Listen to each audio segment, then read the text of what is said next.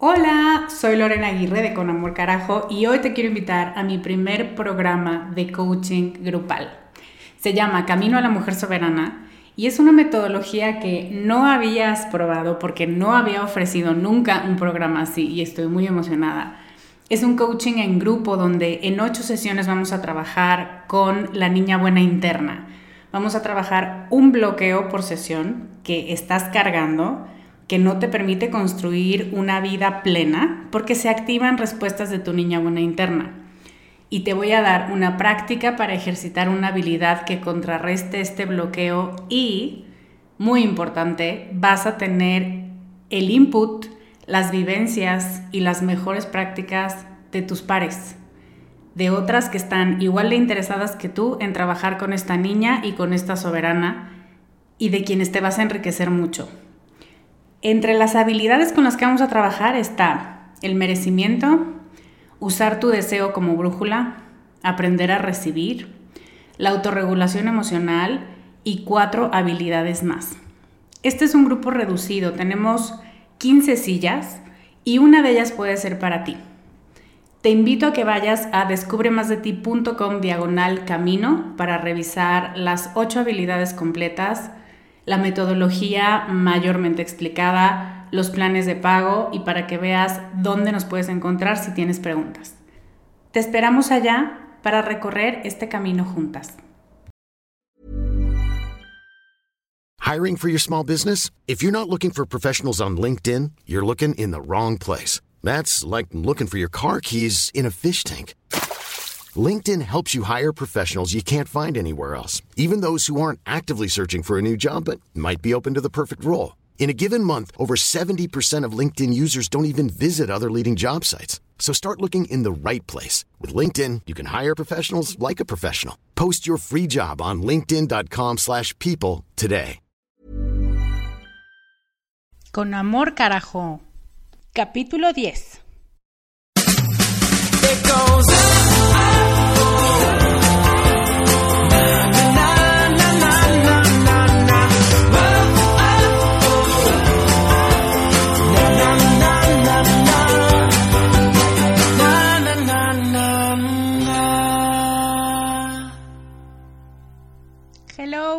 Bienvenidas a un capítulo más, al capítulo 10 de Con Amor Carajo.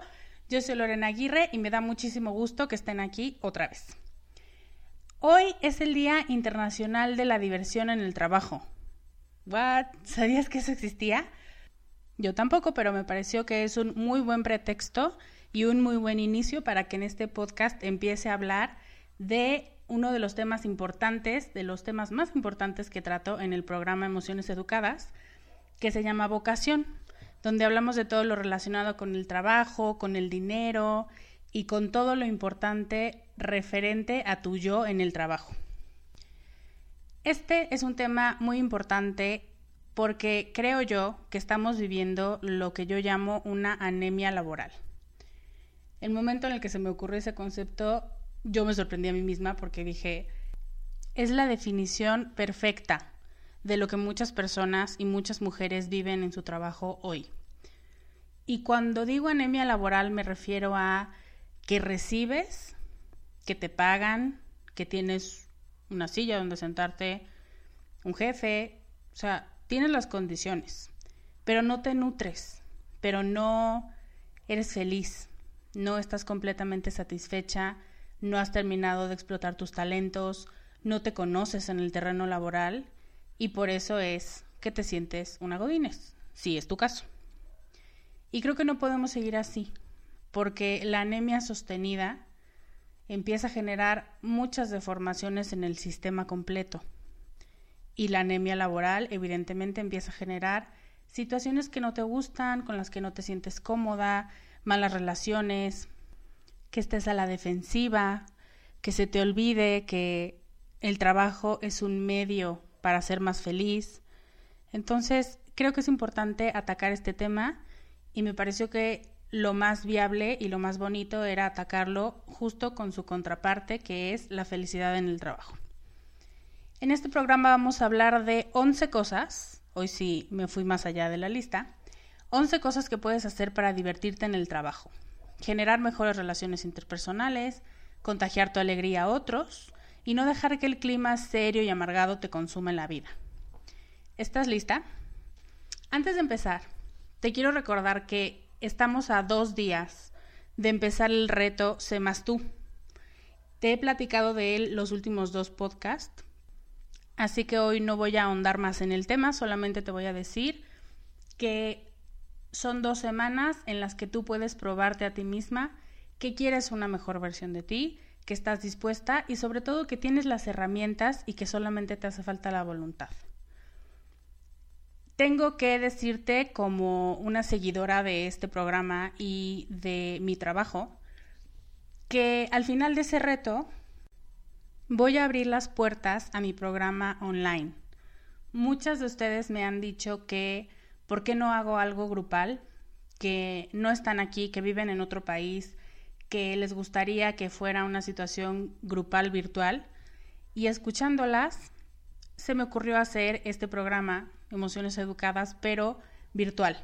Y entonces ya les explicaré más durante estas semanas, pero que sepas que este reto tiene un final en el que puedes concentrar todo el esfuerzo que hiciste y crear tu mejor versión.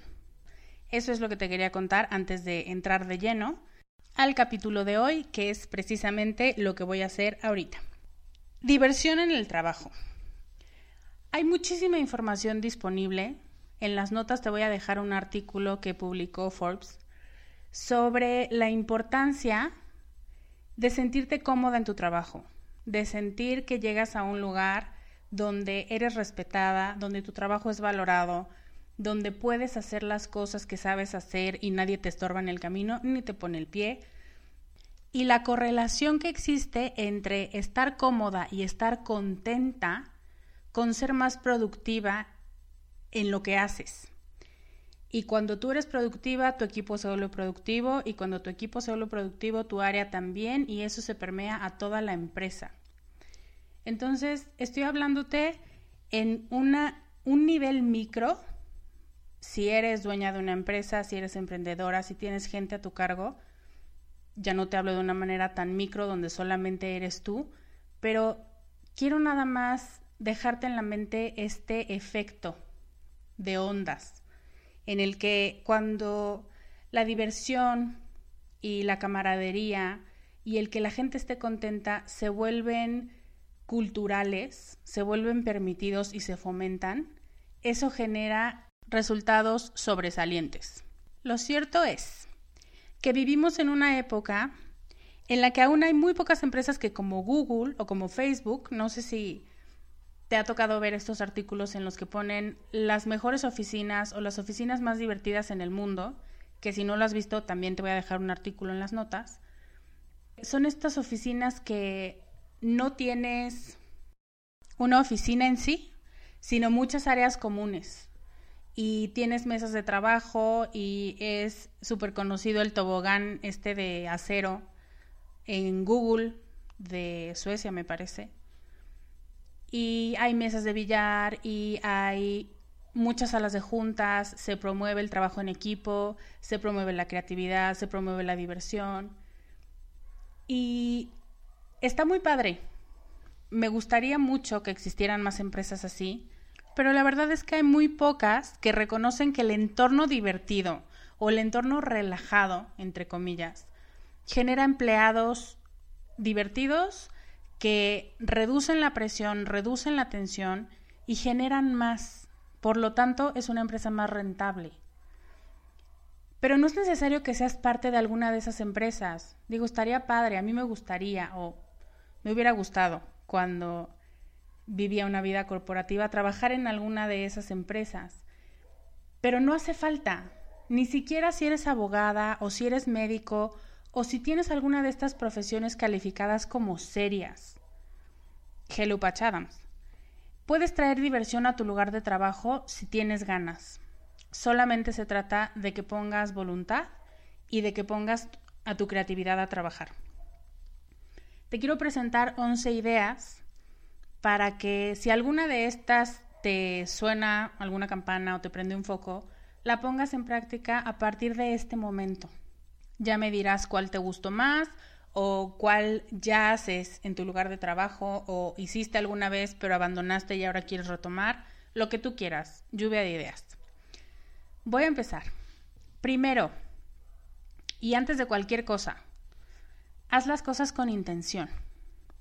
Hay una historia que me gusta mucho, que dice, no sé si es un mito, me imagino que sí, y cuenta que cuando estaban construyendo la Catedral de Notre Dame en Francia, una persona se acercó a tres albañiles diferentes y les preguntó, ¿qué estás construyendo? Uno de ellos dijo que él estaba pegando tabiques. El segundo dijo que él estaba construyendo una pared. Y el tercero dijo que él estaba construyendo una catedral.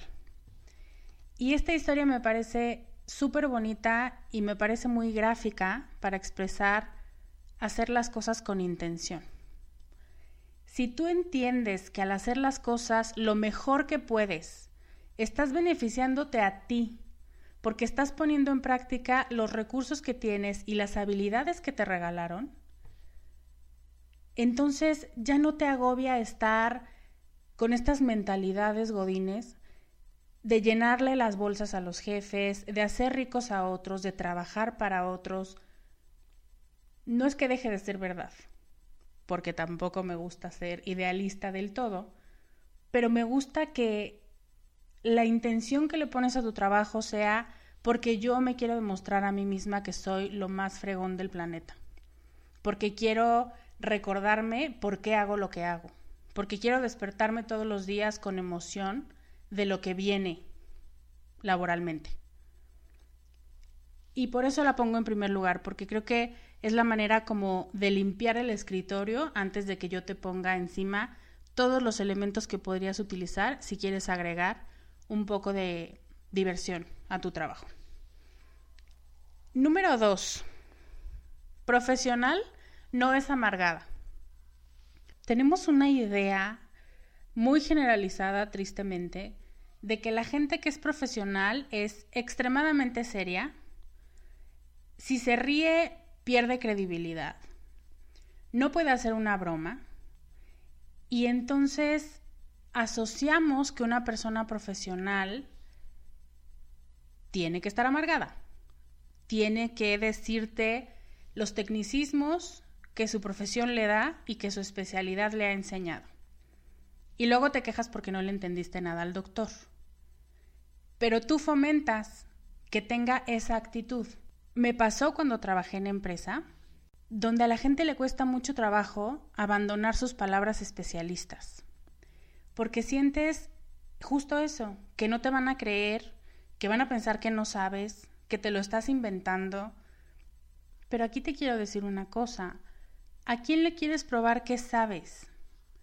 Si la persona acude a ti, si eres un profesional independiente, o si te contrataron en una empresa es porque saben que sabes. No tienes que vivir llena de tecnicismos, no tienes que utilizarlos para todo, no tienes que probarle nada a nadie, es muy cansado. Incluso muchas veces yo recibí críticas, porque así como soy contigo hoy, así he sido siempre. Creo que la maravilla de poder ser una profesional lista es simplificar lo complejo. Es tomar un libro y entenderlo con los tecnicismos, con la profundidad y con la importancia que tiene y traducirlo para que quien no estudió porque no tuvo tiempo ni tuvo interés en el momento en el que eligió su carrera, lo entienda, le sirva y viva una mejor vida o entregue un mejor resultado o tenga mejores entregables pero no se trata de probarle a nadie nada. Ese hecho, esa idea de ser seria y de asociarla con ser amargada, impide que puedas llegar a divertirte tu trabajo. Así que si lo haces mucho, yo te aconsejaría que lo reduzcas un poco o que con algunas personas, no con todo mundo vas a verte vulnerable como hemos hablado, pero que elijas personas con las que puedas ser más tú, y puedas seguir con tu visión profesional, seguir siendo tú, ser competente y ser productiva, pero de una manera más relajada. Punto 3. ¿Has visto el video de un hombre que entra al metro en Alemania, me parece, y empieza a reírse como loco? Te lo voy a dejar en las notas. Es el ejemplo perfecto de lo que quiero decirte a continuación. El punto 3 es responde a la diversión cuando se te presenta. Lo padre de este video es que el señor se empieza a reír por nada. Tiene un iPad, o sea, tú no puedes ver lo que él está viendo pero todo el vagón se empieza a contagiar de su risa. Y yo te aseguro que situaciones como esas pasan ante tus ojos todo el tiempo. No te obsesiones con hacer, con las listas, con las tareas, con los entregables. Cuando alguien tenga algo interesante que contarte, ¿cuánto se puede tardar? ¿Cinco minutos? Digo, bueno, tú sabes, si es la típica que nunca hace nada y entonces viene buscando a quién contarle el chisme, que vamos a hablar de los chismes más adelante, pero entonces si la cortas. Pero cuando alguien tiene algo interesante que contarte, porque lo leyó, porque lo vio el fin de semana, porque estuvo presente, porque lo que sea, date ese espacio. No batees la diversión y luego le reclames que por qué no viene. Cuando alguien se esté riendo como loco, pregúntale qué pasa. No eres una máquina y no todos son listas. Además te puedes morir prematuramente si no te ríes. Yo inventé eso, pero seguramente es verdad. Entonces, casa los momentos de alegría y los momentos que puedas compartir con los demás que sean divertidos. Cuatro, muy relacionado con el anterior, ríete carajo. ¿Cuántas veces llegas a un lugar laboral o una casa. Y parece que entras a un velorio. La gente, ¿verdad? Hasta habla bajito. Hay maneras y momentos para reír, por supuesto. No puedes estar riéndote todo el tiempo. Pero cuando tengas la oportunidad, cuando no haya un cliente presente, cuando no sea por burlarte de alguien, ríete.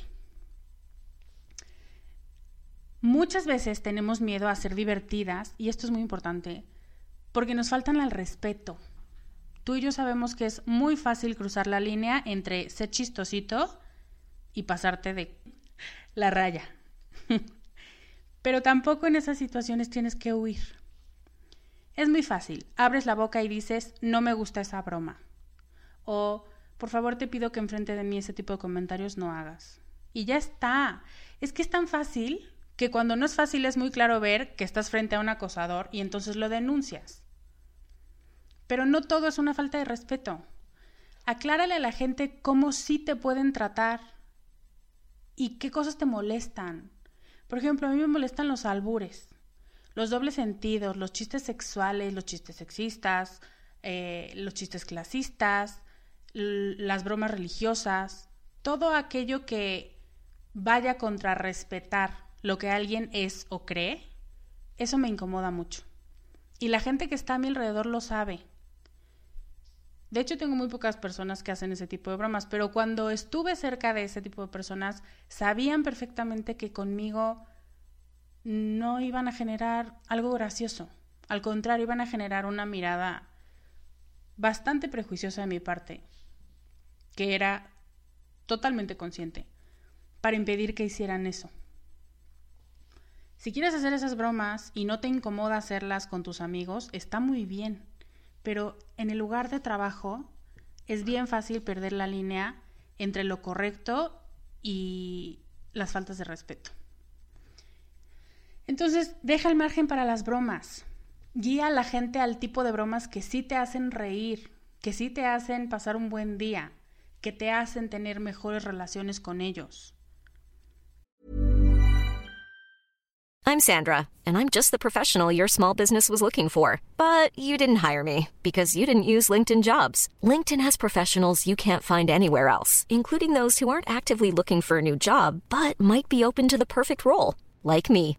In a given month, over 70% of LinkedIn users don't visit other leading job sites. So if you're not looking on LinkedIn, you'll miss out on great candidates like Sandra. Start hiring professionals like a professional. Post your free job on linkedin.com/people today. 5. encuentra gente positiva, no la chismosa, no la malvibrosa, no el amargado, no el quejumbroso, gente positiva, que cuando la ves es como si tuvieran un imán, es gente atractiva en ese sentido. Tu ser dice, quiero más de eso, quiero más de esa sonrisa, quiero más de esos comentarios, quiero más de ese pensamiento inteligente o de esa de ese razonamiento.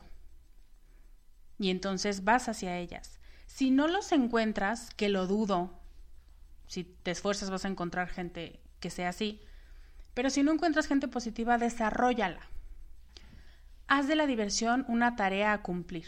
Así como en tu lista de pendientes, ponlo ahí. ¿Cómo? Haz preguntas rompehielo.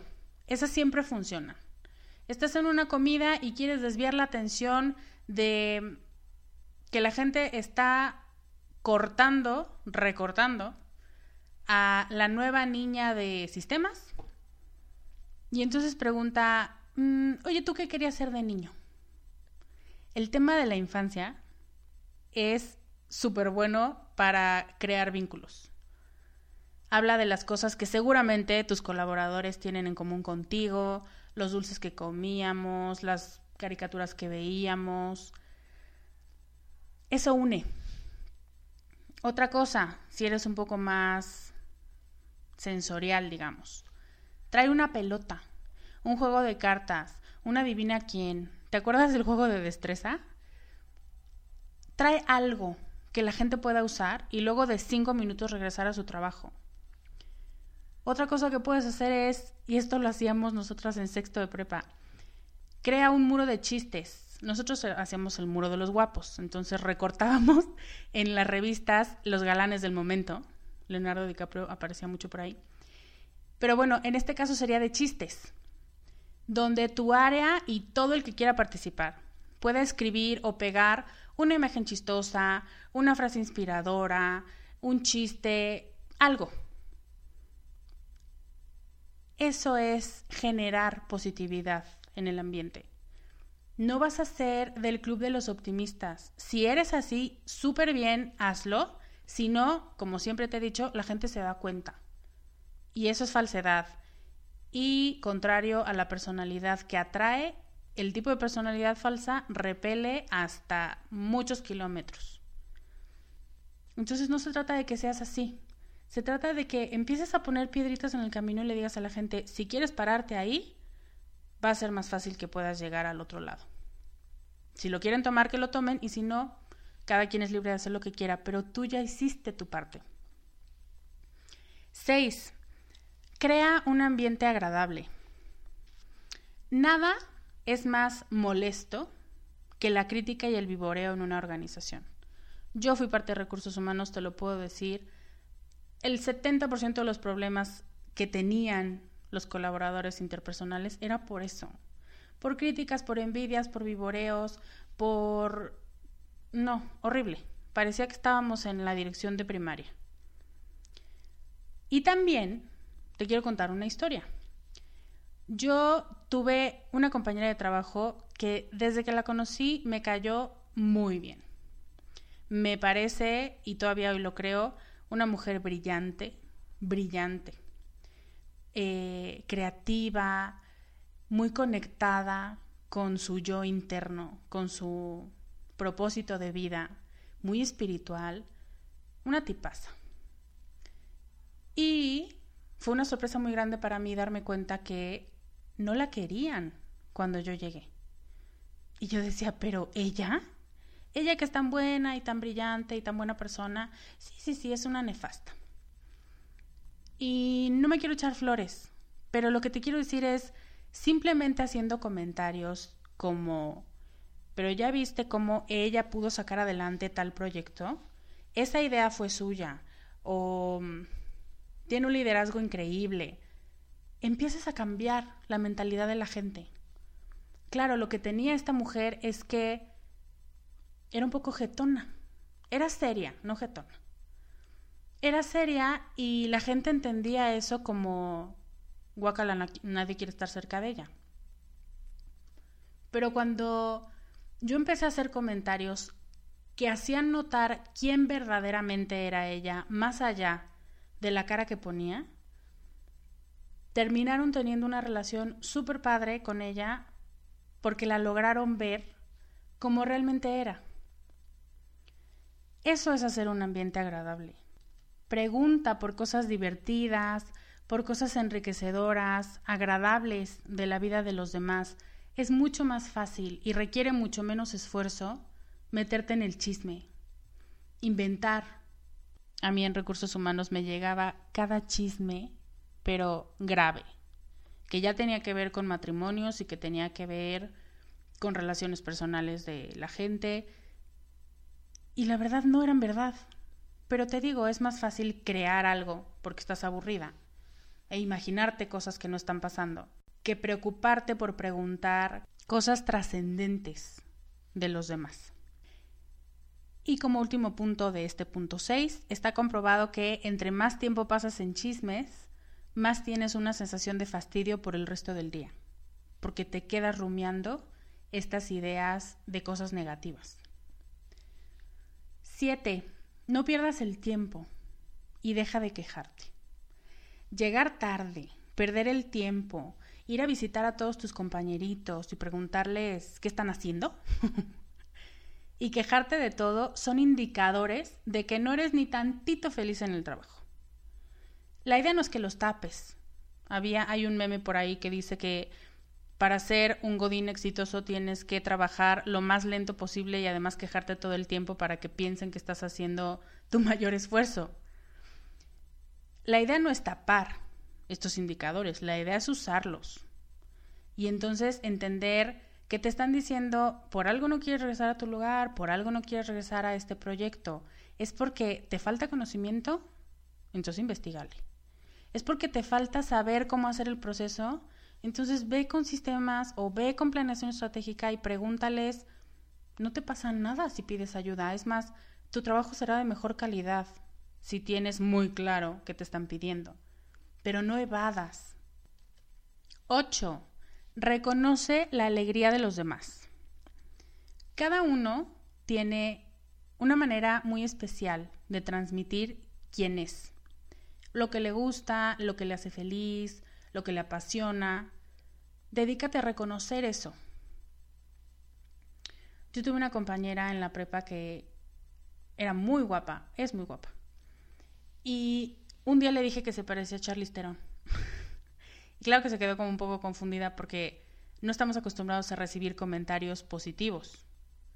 Se trata de reconocer las fortalezas de los demás. En este caso, para Monse era una fortaleza física.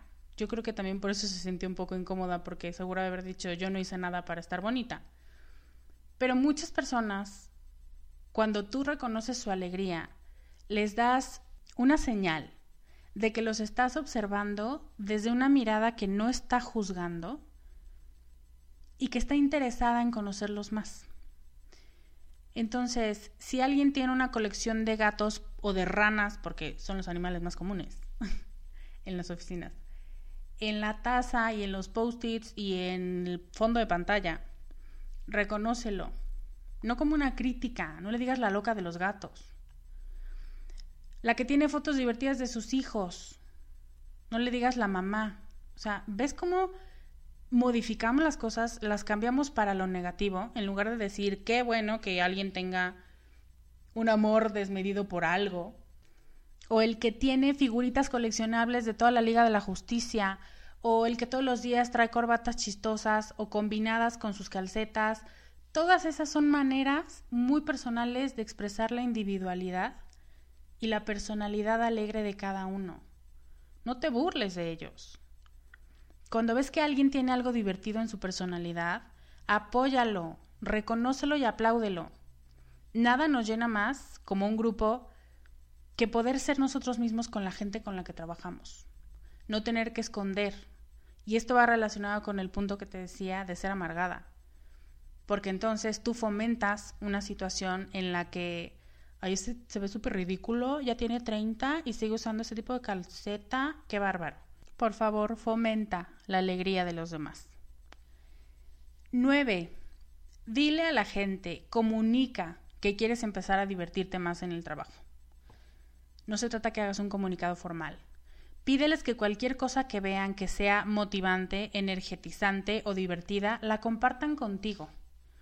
Que para eso sería muy buena idea que hicieras este muro que te digo, de los momentos divertidos o de desestresante, muro desestresante, como te dé la gana llamarlo.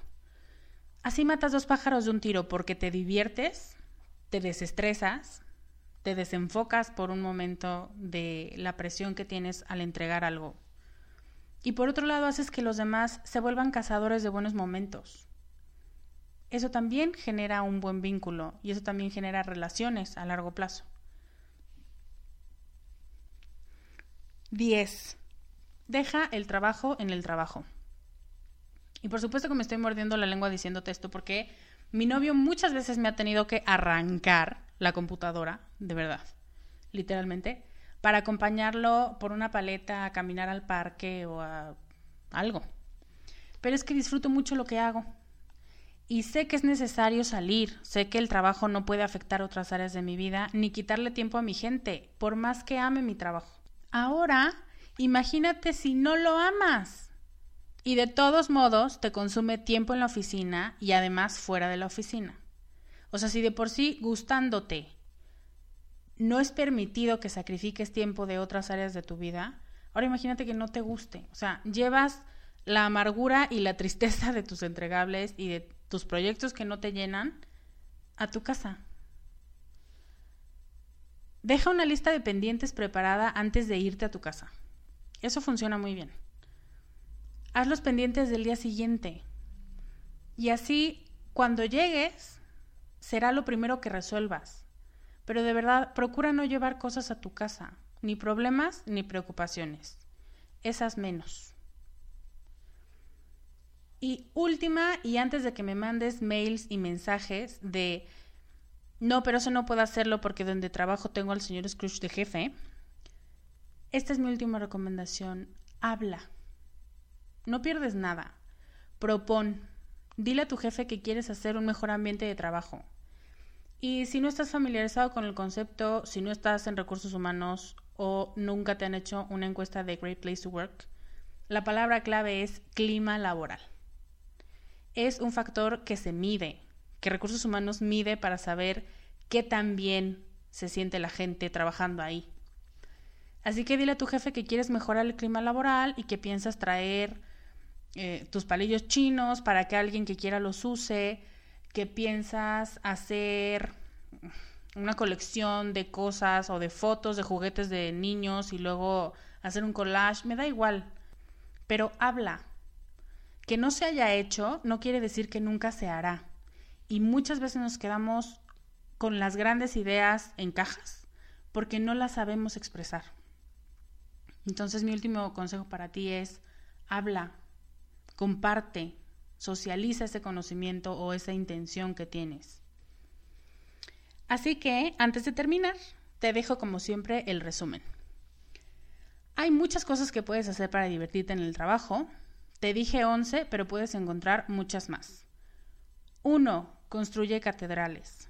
2. Profesional no es amargada.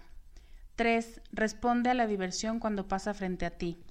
4. Ríete, Pon reglas, pero disfruta los momentos divertidos. 5. Si no encuentras gente positiva, que lo dudo, desarrollala. 6. Crea un ambiente agradable sin críticas ni chismes. 7. No pierdas el tiempo y deja de quejarte. 8. Reconoce la alegría de los demás. 9. Diviértete y convierte a otros en cazadores de buenos momentos. 10. Deja el trabajo en el trabajo. Y 11. Propon y sé la primera gota que inicia el oleaje. Llegamos al final de este capítulo que me gustó mucho, que espero que a ti también te haya gustado y que espero que este día de la diversión en el trabajo lo pases con más conciencia, no solo por lo ridículo del nombre, sino porque es un buen momento para empezar a hacer cambios y no sentirte la víctima en. Mi intención es que este capítulo te deje pensando en el papel tan importante que tienes para construirte tu propia felicidad, no solo en lo personal, sino en lo laboral. Me encantaría saber de ti y lo que piensas sobre el tema, así que por favor deja un comentario abajo y cuéntame cómo es tu trabajo. Si lo pudieras definir en una palabra, ¿cuál sería? Si fuera una persona, ¿qué personalidad tendría? ¿Qué haces para que ese trabajo sea mucho más enriquecedor y divertido de lo que ya es? Y si todavía no haces algo, ¿qué planeas hacer para que tu trabajo sea más divertido? Puedes encontrar las notas del programa en descubremasdeti.com diagonal podcast 10, donde vas a encontrar los links a todo lo que te conté en este capítulo, incluido el link para suscribirte, para calificar y comentar sobre este podcast y recomendarlo a más personas. No olvides que estamos a dos días de empezar el reto. Somos casi 200 mujeres inscritas. Si todavía no estás ahí, entra a descubremasdeti.com diagonal reto, deja tus datos y estás dentro. Muchísimas gracias por escucharme, espero que tengas un fin de semana padrísimo. Yo soy Lorena Aguirre y te veo la próxima semana con más consejos para ser más tú. Bye. Gracias por escuchar el podcast de Descubre en descubremasdeti.com.